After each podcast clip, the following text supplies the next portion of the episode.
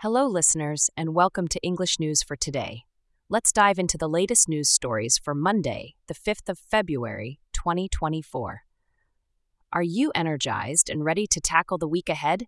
We've got all the information you need to get started on the right foot. Stick with us as we unravel the stories making headlines around the globe.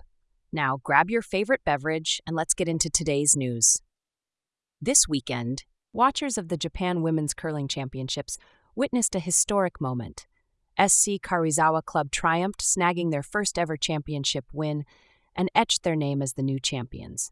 With their victory coming after intense competition, the team's performance has attracted considerable attention. Looking ahead, there are high hopes for SC Karuizawa Club's continued success in international competitions. Moving on to our next story. Today, near J.R. Omori Station, a fire broke out in a restaurant, prompting approximately 800 station users to evacuate to the safety of the railway tracks. The cause of the fire is currently under investigation, and no reports of injuries have surfaced yet. Due to the fire, significant delays affected services on the JR Keihin Tohoku line, among others. Firefighters were dispatched promptly and performed firefighting operations to extinguish the blaze. On to the next topic.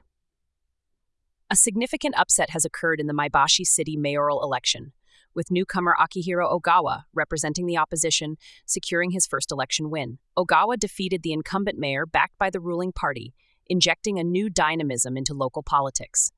This outcome is expected to significantly impact the future policies and direction of Maebashi City. Next up, six major Japanese companies have embarked on a new venture to assist local governments in tackling aging infrastructure. This project involves inspecting and repairing aging public facilities, aiming to reduce future extensive repair costs. By combining their expertise and technology, these companies plan to offer high quality infrastructure maintenance and management services. This initiative is anticipated to help maintain a safe and sustainable societal infrastructure.